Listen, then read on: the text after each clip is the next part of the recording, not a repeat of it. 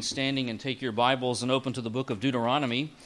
And we're going to read a small portion from three chapters in Deuteronomy chapters 4, 6, and 32.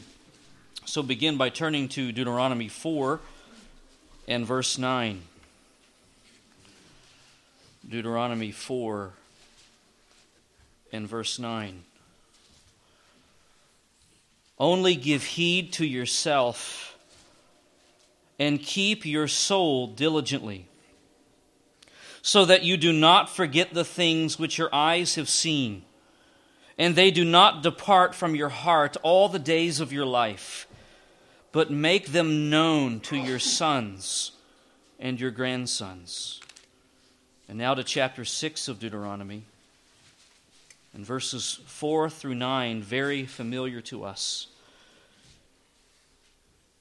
Hear, O Israel, the Lord is our God, the Lord is one. You shall love the Lord your God with all your heart, and with all your soul, and with all your might. These words which I am commanding you today shall be on your heart. You shall teach them diligently to your sons, and shall talk of them when you sit in your house, and when you walk by the way, and when you lie down, and when you rise up. You shall bind them as a sign on your hand, and they shall be as frontals on your forehead. You shall write them on the doorpost of your house and on your gates. And now, Deuteronomy chapter 32 for our final passage. Deuteronomy 32, verses 44 through 46. Deuteronomy 32, 44 through 46. Then Moses came and spoke all the words of this song in the hearing of the people, he with Joshua the son of Nun. When Moses had finished speaking all these words to all Israel, he said to them, Take to your heart all the words with which I am warning you today, which you shall command your sons to observe carefully, even all the words of this law. Pray with me.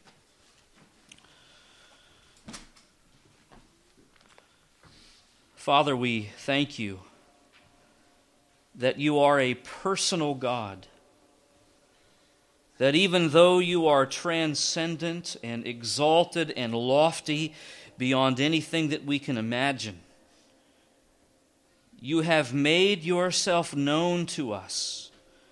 You have revealed yourself to us in your word. And as we have just been reminded, we are to take your word to our hearts. And then we are to take your word and teach it to our children and our grandchildren. And that we are to do this with great care, with great skill, and with diligence. Father, in view of these things, I pray that you would help us as families to take heed to this pattern. That even now that we would take your word to heart, that you would revive our hearts, that you would refresh us by your spirit in the inner man and that you would not allow us to just go through the motions and be here mechanically. You call us to worship you in spirit and in truth, and we ask that you would enable us to do that even now. And Father, we pray that you would also help us as fathers and mothers and grandmothers and grandfathers to take this responsibility that you give to us to teach our children and grandchildren, that we would take it with great weightiness. That it is incumbent upon us to pass down to the next generation your truth and your revelation. May you strengthen our homes and our families in this way as we again return to this theme in our message, may you bring conviction where it needs to be brought. May you bring encouragement where it needs to be brought. May you give help and grace to all of us so that we can be faithful to you, to our families, and to our calling. Above all, Father, we thank you for Christ. We thank you that he took the blame, that he bore the wrath, and that in him we are forgiven and justified. It is in his name that we pray. Amen. You may be seated.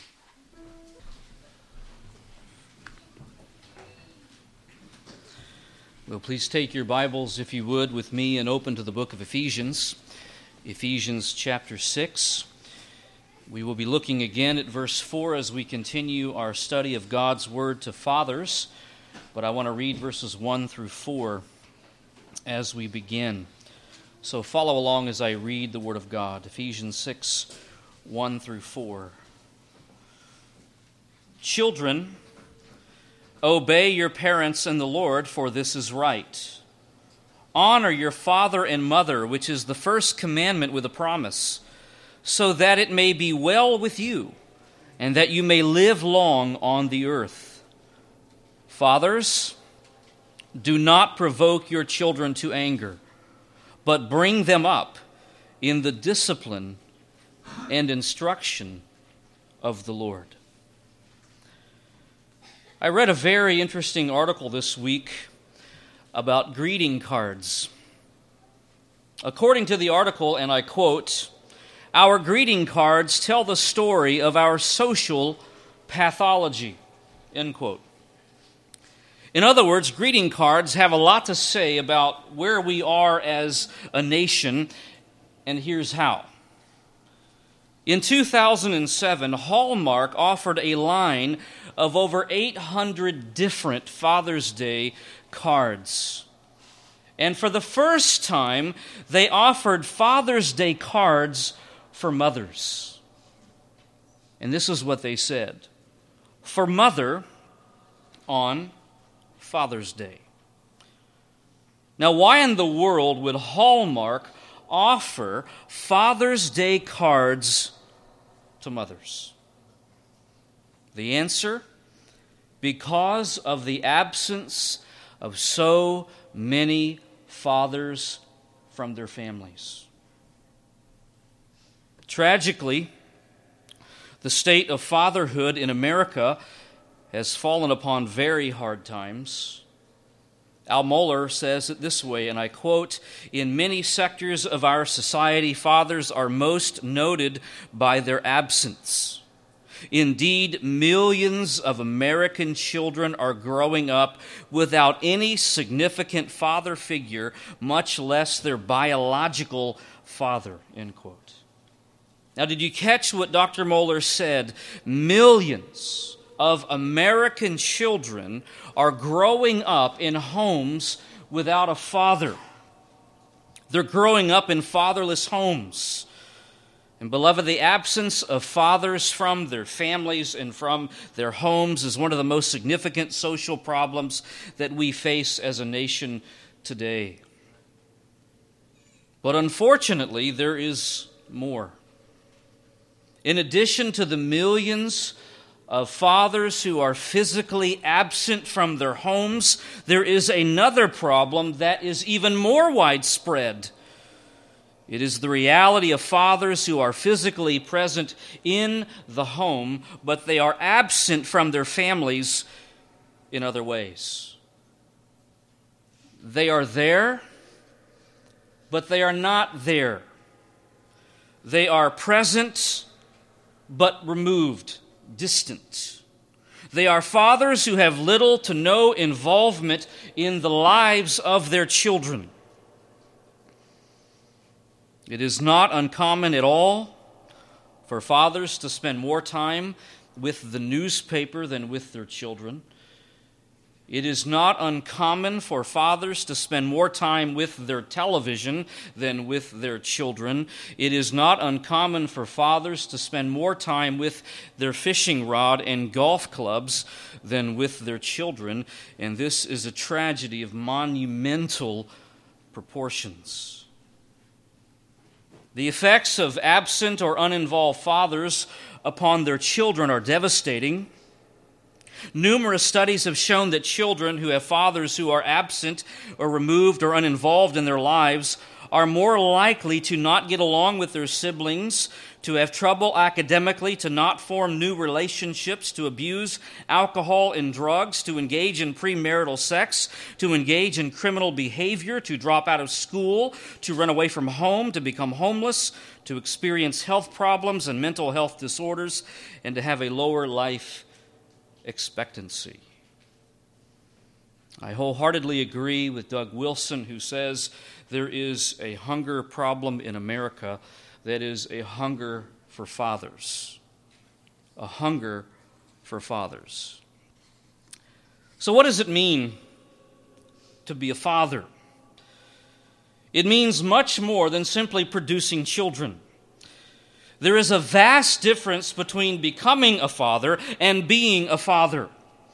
Becoming a father is merely an act of reproduction, but being a father involves nothing less than a total life commitment to your children. Listen to one preacher who said it this way When it comes to parenting, many Christian fathers are still pagans. Wow. That's strong. When it comes to parenting, many Christian fathers are still pagans. That is a very strong, blunt statement, but I believe it is true. Fathers have plans for their careers. They have plans for their recreation. They have plans for their vacation. They have plans for their retirement. But very seldom do fathers have plans for parenting. Very seldom. As the saying goes, if you fail to plan, you plan to fail.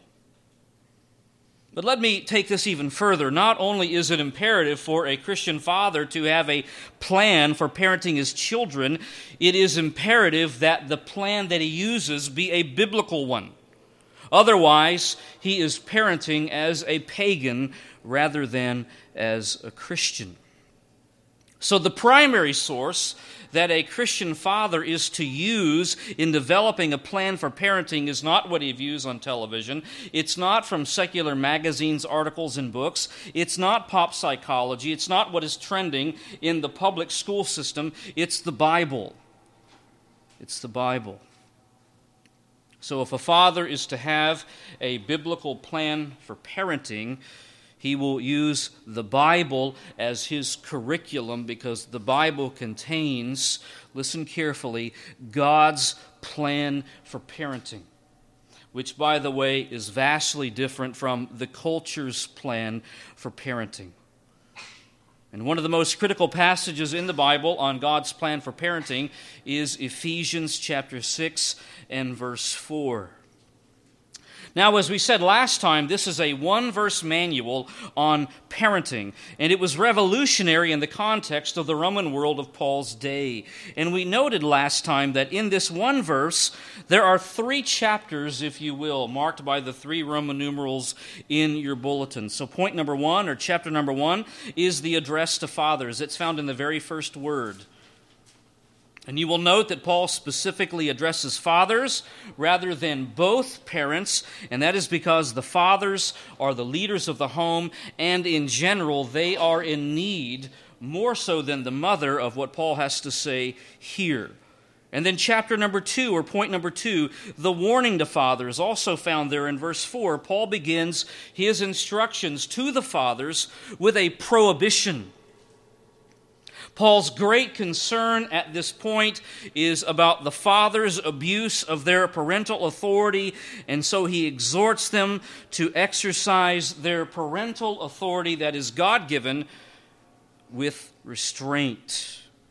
And so he warns them not to abuse their authority, not to use their authority in such a way that it provokes unnecessarily their children to anger. And we looked in detail at that last time, and we noted 21 examples of how fathers are prone to provoke their children to anger. And now this morning we come to the final point, the final chapter on this one verse parenting manual, Roman numeral 3, the responsibility of fathers, also in verse 4. And here Paul makes a strong and dramatic contrast. And that is noted in the word but. But bring them up in the discipline and instruction of the Lord. So Paul begins verse 4 by stating what fathers must not do. And then, in great contrast, he states what fathers must do. So, when it comes to parenting, there are both negative components and positive components. There are things that a father must avoid in his parenting, and then there are things that a father must do in his parenting. So, now let's begin to look at what Christian fathers are to pursue, beginning with the phrase, bring them up. There are two verbs in verse 4. The first is do not provoke to anger and the second is bring them up. Both of them are present imperatives, which means that they are both commands that are to be obeyed by Christian fathers as a way of life. This is to be a lifestyle for the Christian father. Now, the second verb that we're looking at here in the latter part of verse 4, it is a wonderful word, and it has this idea to feed, to nourish it was sometimes used of a mother who nursed her baby, and that is a beautiful picture of tenderness and love and care and concern. It's the same Greek word that Paul used back in chapter 5 of Ephesians in verse 29, translated nourishes. He's talking about how the husband is to love his wife, he is to nourish his wife and cherish his wife as Christ nourishes and cherishes the church. And so the Christian husband is to nourish his wife, he is to care for her with tenderness, and a Christian father is to nourish his children. Now, when used of fathers, this word has the idea of to rear up, to bring up. It could be translated to parent, to parent. So, this is the verb bring up your children, rear up your children, parent your children. But how is a Christian father to do this? He says, in the discipline and instruction of the Lord. That's how a Christian father is to parent his children. That's how he is to bring them up, to rear them up in the discipline and instruction of the Lord. Now, before we begin to sort of draw out the details of this verse, I, I want to back up a bit and provide you with a larger biblical vision of the responsibilities of fathers. And I want to begin by giving a biblical definition of parenting. And here's what it is Parenting is a commitment to the total development of the whole child, physically, that is the body, mentally, that is the mind, socially, that is relationships with other people, and spiritually, that is his or her relationship to God. So let me repeat that. Parenting is a commitment to the total development of the whole child, physically, it's in four ways physically, mentally, socially, and spiritually.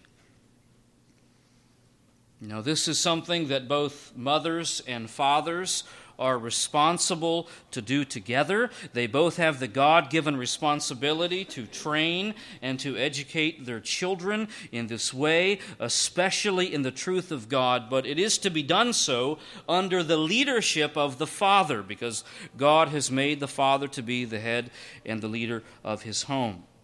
Now, with that in mind, let's begin to again develop a bigger vision, a biblical vision of the responsibility of parents, especially that of fathers, by turning to the book of Genesis in chapter 18. So turn with me to Genesis 18, and we're going to look at a few verses together from the Old Testament which establish a biblical vision of parenting, a biblical curriculum, a biblical plan, if you will, for parenting. Genesis 18, we come to a chapter in which we're dealing with Abraham.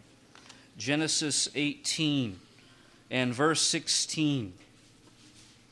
Then the men rose up from there and looked down toward Sodom. These are the angels that appeared to him, to Abraham. They looked down toward Sodom, and Abraham was walking with them to send them off.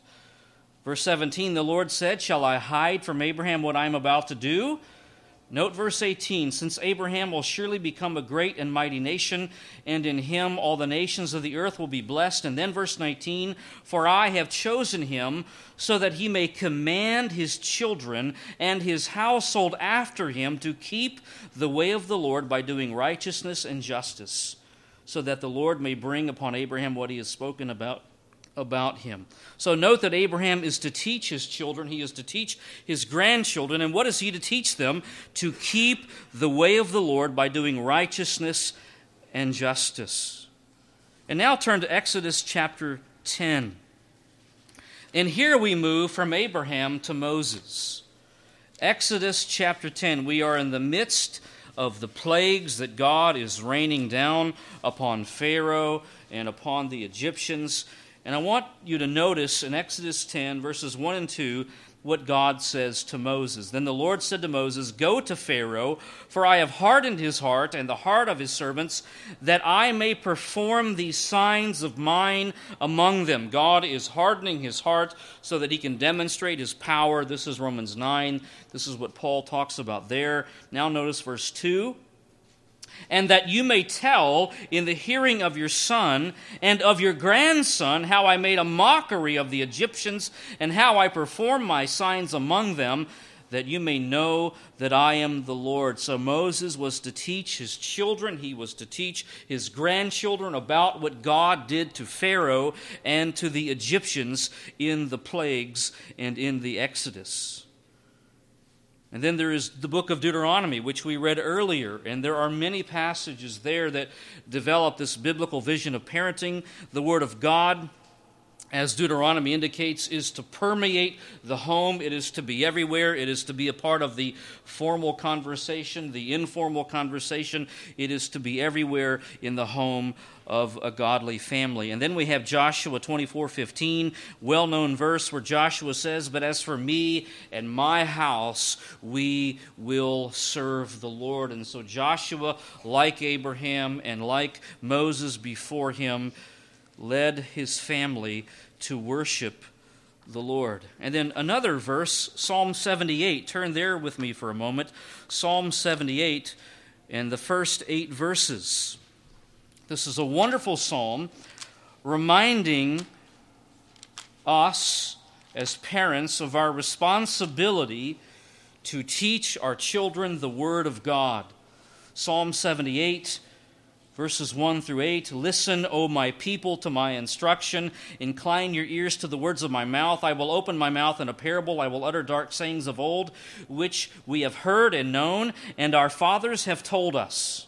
We will not conceal them from their children, but tell to the generation to come the praises of the Lord and his strength and his wondrous works that he has done. For he established a testimony in Jacob and appointed a law in Israel, which he commanded our fathers that they should teach them to their children that the generation to come might know, even the children yet to be born, that they may arise and tell them to their children that they should put their confidence in God and not forget the works of God, but keep his commandments. And not be like their fathers, a stubborn and rebellious generation, a generation that did not prepare its heart and whose spirit was not faithful to God. And so, again, just in these few select passages, we see the precedent of a father's and parents' responsibility to pass on the revelation of God to their children. And then there is the entire book of Proverbs, which is a large parenting manual written by Solomon to his sons, exhorting them to embrace wisdom. So, again, beloved, both parents under the leadership of the father, are responsible for the training of their children, especially when it comes to the things of God.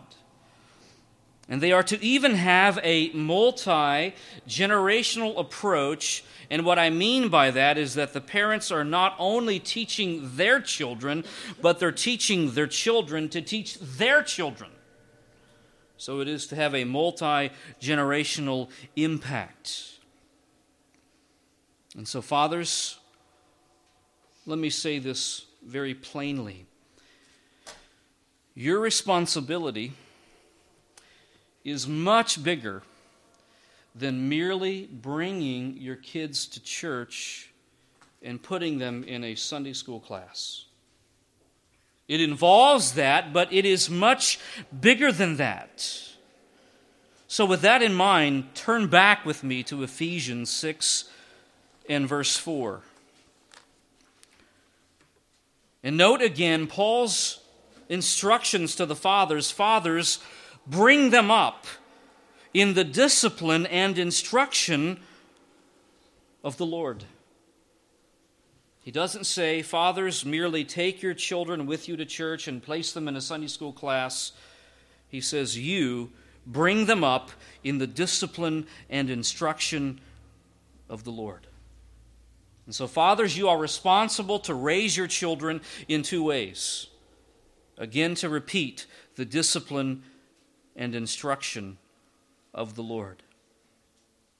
The word discipline, guess what it means? Discipline.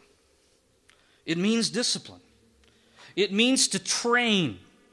It has the idea of the overall training of your children the overall education of your children, and it includes, watch this, physical discipline or corporal punishment.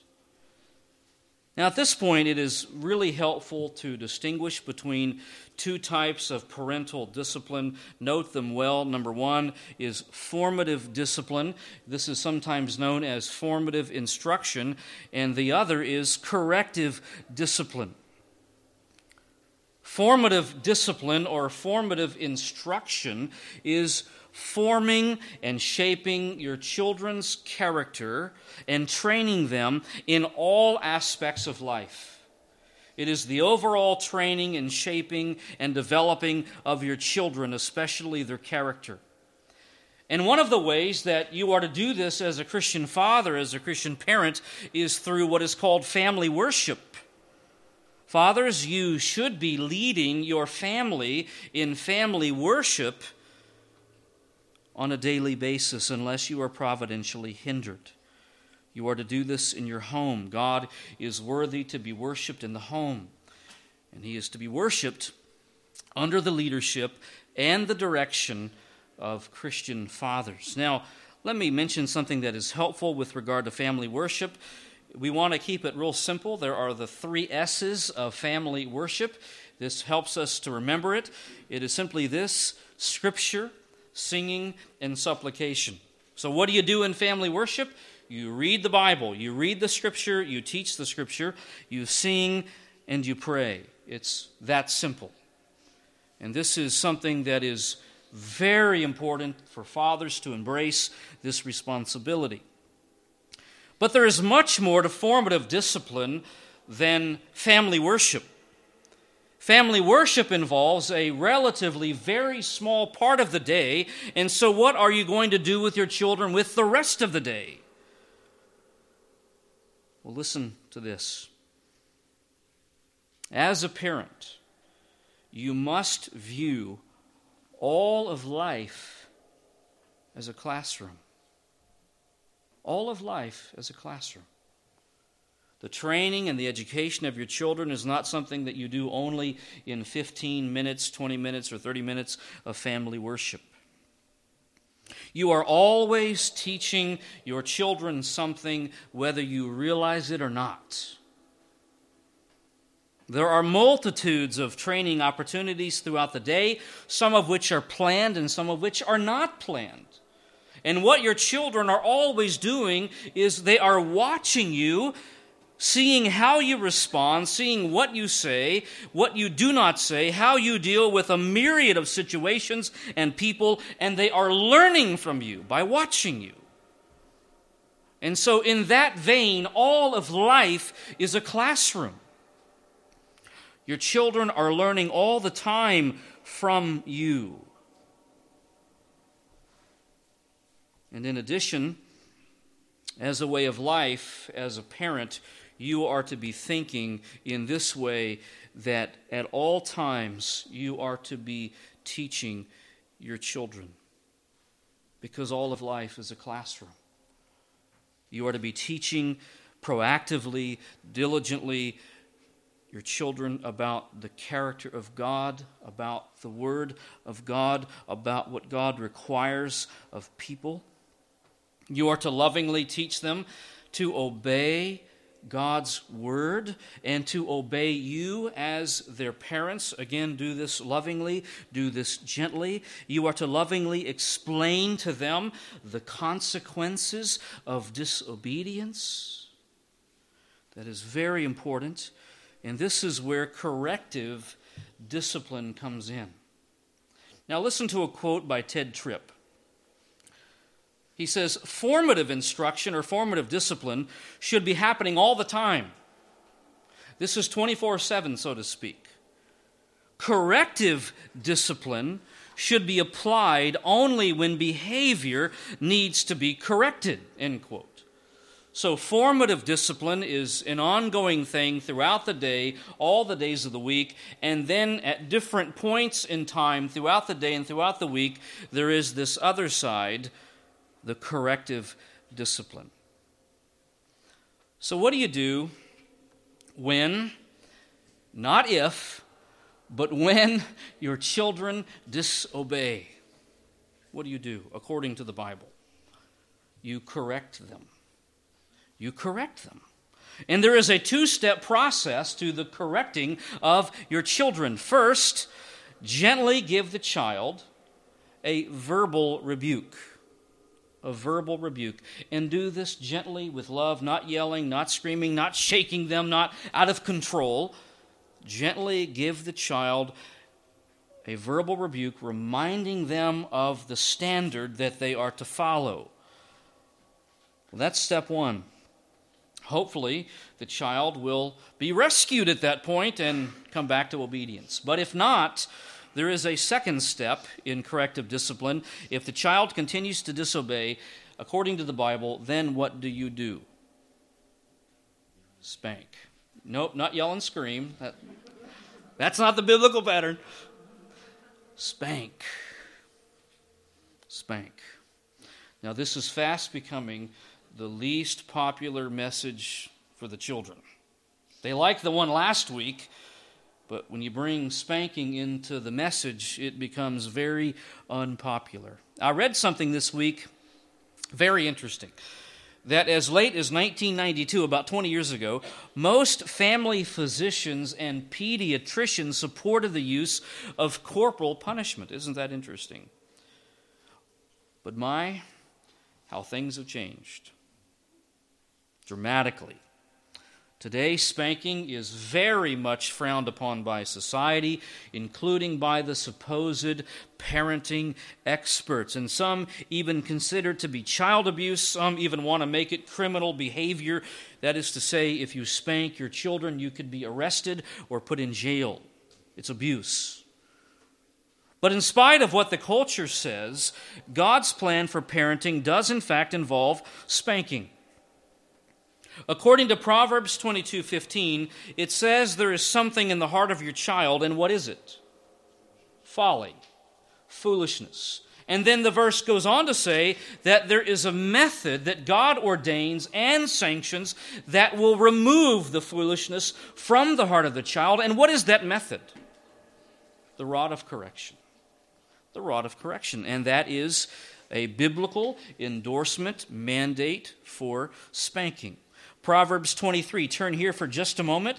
Proverbs 23 and verse 13 and 14. It says it so plainly, so clear. Again, the book of Proverbs is a large manual on parenting. And look at what it says in chapter 23 and verse 13 Do not hold back discipline from the child. Although you strike him with the rod, he will not die. I mean, the child might say, You're going to kill me, stop. But the child's not going to die. Verse 14, You shall strike him with the rod. And notice the result and rescue his soul from Sheol, from death. That is a significant statement. Very significant. It is clear then, beloved, that God's plan for parenting involves spanking. There is a biblical warrant and mandate for corporal punishment. But what about the parent who says, you know, I just love my child too much to spank them? I just can't do that. I love them too much. Well, there's a proverb for that. Proverbs 13:24, he who withholds his rod loves his son. Is that what it says? He who withholds the rod hates his son. But he who loves him disciplines him diligently. So listen carefully. No parent withholds the rod from his or her child because of love for the child. The only reason why a parent would withhold the rod from the child is because the parent loves self, not the child. So the issue is not do I do discipline or do I love the child, but you discipline because of love. It is an expression of love. It is an expression of care and concern about the well being of the child. Why? Because spanking is like medicine for the child. That is what spanking is. When the child becomes physically sick, what do you do? You take the child to the doctor. That may involve getting a shot, it may involve a procedure, it may involve having to drink nasty medicine. But no parent would say, My child is sick. But I love them too much to take them to the doctor to get medicine or to have a shot or to have a procedure that's unpleasant. That isn't love. That isn't love at all. And the same is true when it comes to spanking. Spanking is remedial, it is a remedy. It is to drive the foolishness out of the heart of the child. It is like medicine for the child. It is not pleasant. I do not enjoy spanking my children at all, and I tell them, as you have told your children, this is going to hurt me more than it is going to hurt you. They don't believe it, but it's true. It's painful for a parent to apply the rod to the child. But it's part of the overall training and the intention of spanking, beloved, listen, is to instruct them. It's not just to punish them, it's to instruct.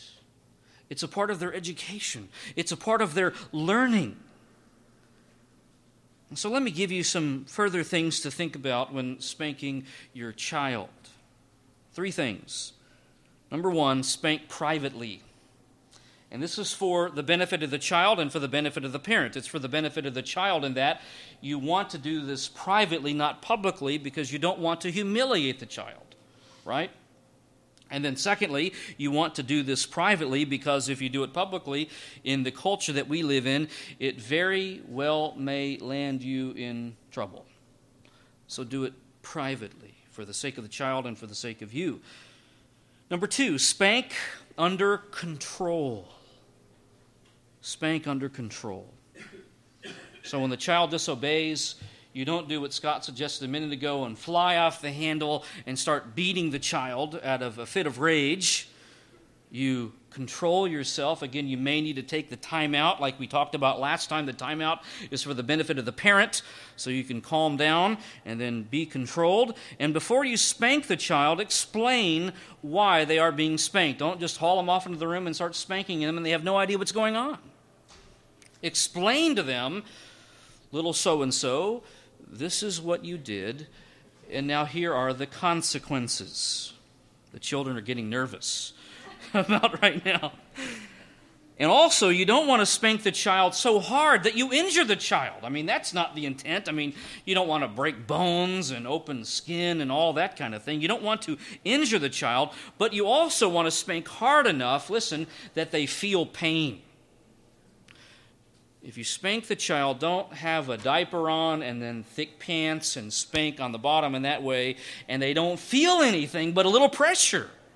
You need to spank hard enough so that they feel pain. Why is that important? Because the child needs to associate sin and pain.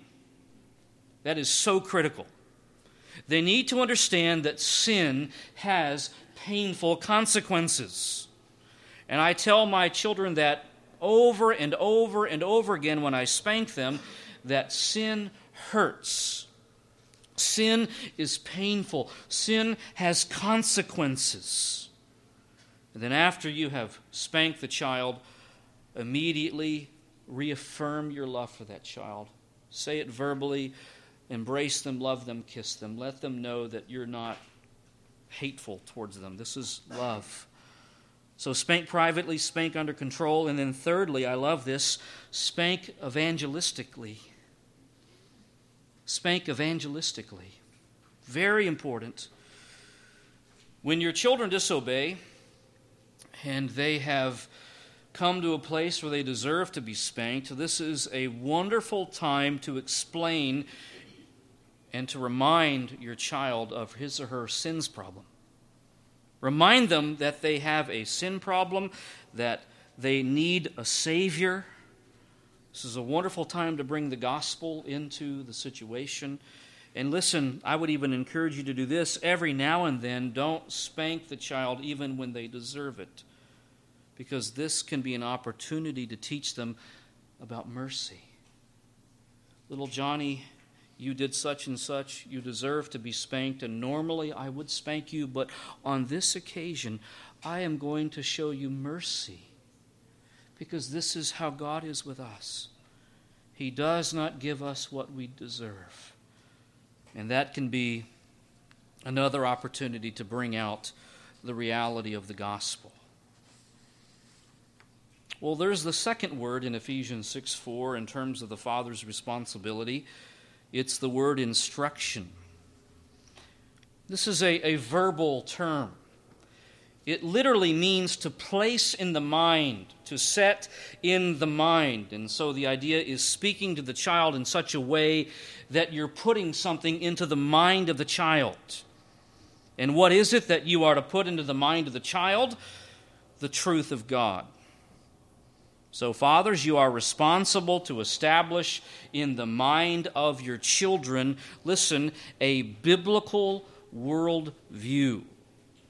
You are to teach them how to view all of life from a biblical, a distinctively biblical frame of reference.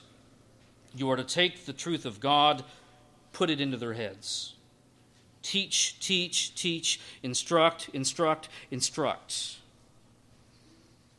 And this isn't just doing Bible study, but listen, in every subject that there is in the world, you are to teach your children that subject in a God centered way. Teach them about history from a God centered perspective. Teach them about science from a God centered perspective. Teach them about language and the arts from a God centered perspective. Even when it comes to math, you can teach your children math from a God centered perspective. One plus one equals two. Why? Because God made it that way. God made it that way. So teach them. Place the truth of God in their minds. Now, this word instruction, it includes the idea of warning. And that is why some translations translate it admonition, which is a verbal warning. So, again, the thought is that all of life is a classroom. You are to be about the instruction of your children. And part of that, listen, involves warning them about the consequences of sin. That is very key. As parents, one thing that we can't do, you can't stop your children from sinning. Can't do it. They're natural sinners. But what we must do as parents is with all that we have, seek to restrain them from sin. And the illustration that I would use for that is Eli in the book of 1 Samuel. And you know what God did to Eli? God killed Eli. And why did he do it? Because of his failure to restrain his two sons from sinning. They were corrupt priests, and Eli just let them do it. As a result, God killed Eli, God killed both of his sons. Now, finally, notice in Ephesians 6 4 the phrase of the Lord. So, the discipline and the instruction that fathers are to give their children, where does it come from? Does it come from the culture? Does it come from the world? No, it comes from the Lord. So, this is God's mandate. This is God's pattern. This is God's plan for parenting.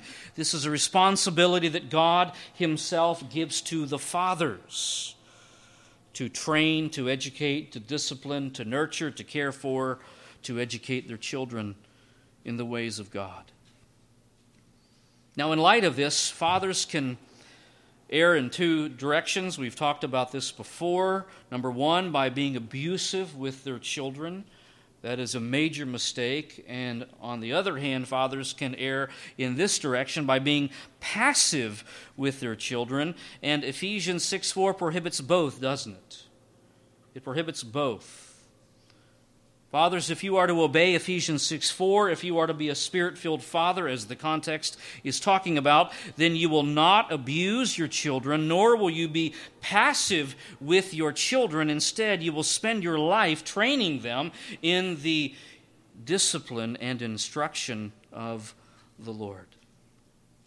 I like what Voddie Baucham says quote, When you look into the eyes of your children, do you mostly see a future doctor, lawyer, or linebacker? Or do you see a person who will spend eternity in either heaven or hell? In either heaven or hell. The way you view your children is to be much bigger than anything that they will experience in this life. As a father, you are to not only prepare them for life in this world, you are to prepare them most of all for eternity. This week, I listened to an interview about fatherhood on the Family Life Today radio program, Bob Lepine, Dennis Rainey.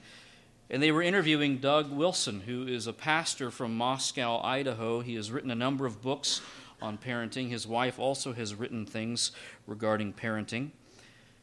And at the end of their interview, they asked Doug Wilson to imagine that his father were that he was in the studio and that he was sitting across the table and they asked him to give a tribute to his father as if he were really sitting there. And I want to read to you what Doug Wilson said to his father. Well, the thing I'd like to thank you, Dad, for is that I never, in all the years I was growing up, I never saw you and Mom raise your voices to each other. Never. I don't know what that would be like. I knew that you had issues, things you had to work out, but I knew about those things because you used them as illustrations when you gave talks. I wouldn't have known it from the home.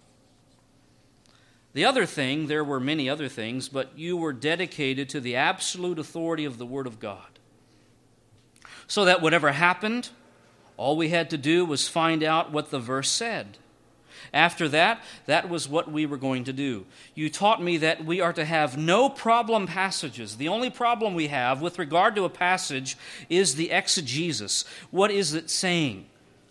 But once we come to know what it is saying, we are to give ourselves to obedience. You taught me that obedience is joyful, it is our liberty, it is the way God designed us to live. Obedience is no more a restraint on us than wings are a restraint on a bird.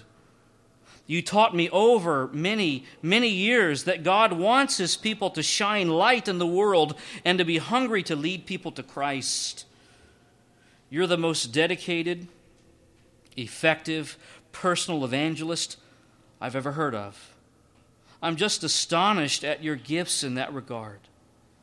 You were a courageous father, not just in physical things, your service in the Korean War and how the Lord used you there and the things you did there. As a small boy, I was very proud of you for that sort of thing.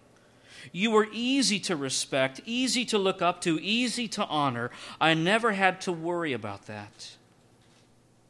But I also was very impressed and proud of your consistent commitment to the Word of God in situations where a Christian ministry that you were working for wanted to carry books that were written by liberal theologians and folks who were not any good for the soul.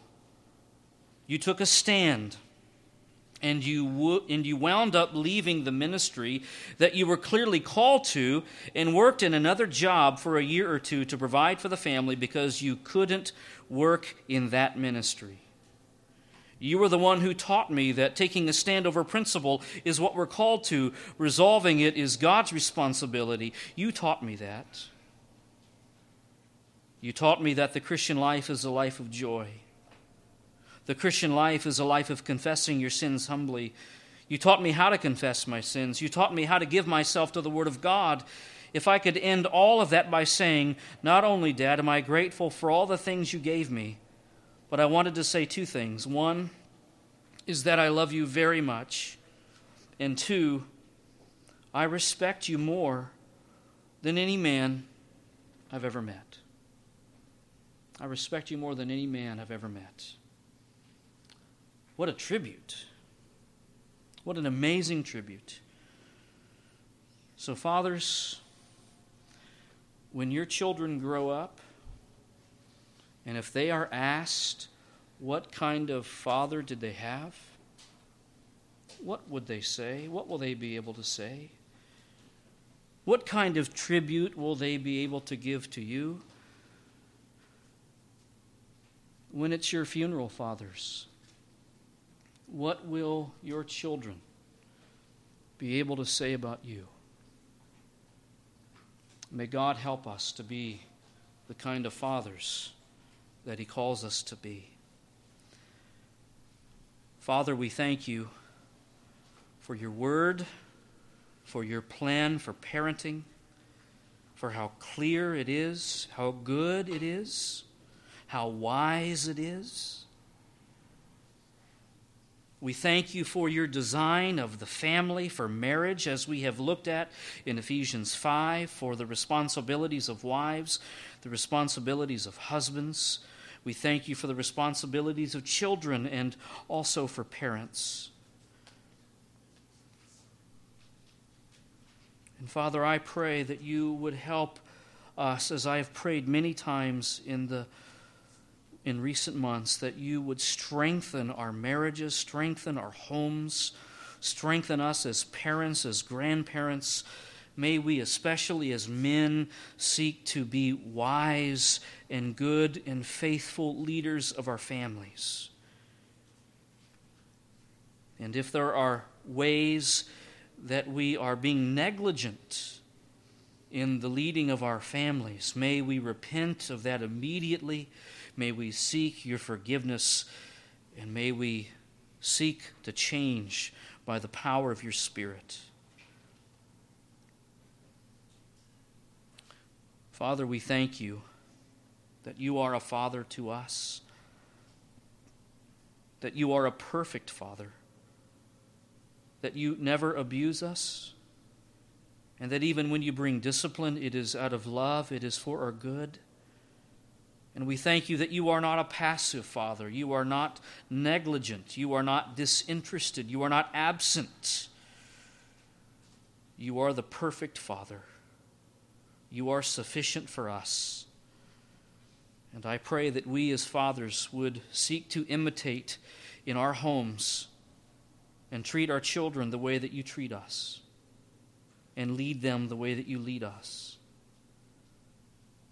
We thank you for these truths. We pray that you would take them and write them upon our hearts, seal them there. And again, we pray, we beg you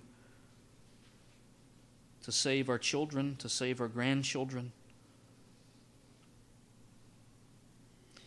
Some of our children are young, some of them are grown. But if any of them are in an unconverted state, that you would be pleased to draw them to yourself and to save them. May you do that for the sake of your own name. And we pray this through Christ our Lord. Amen.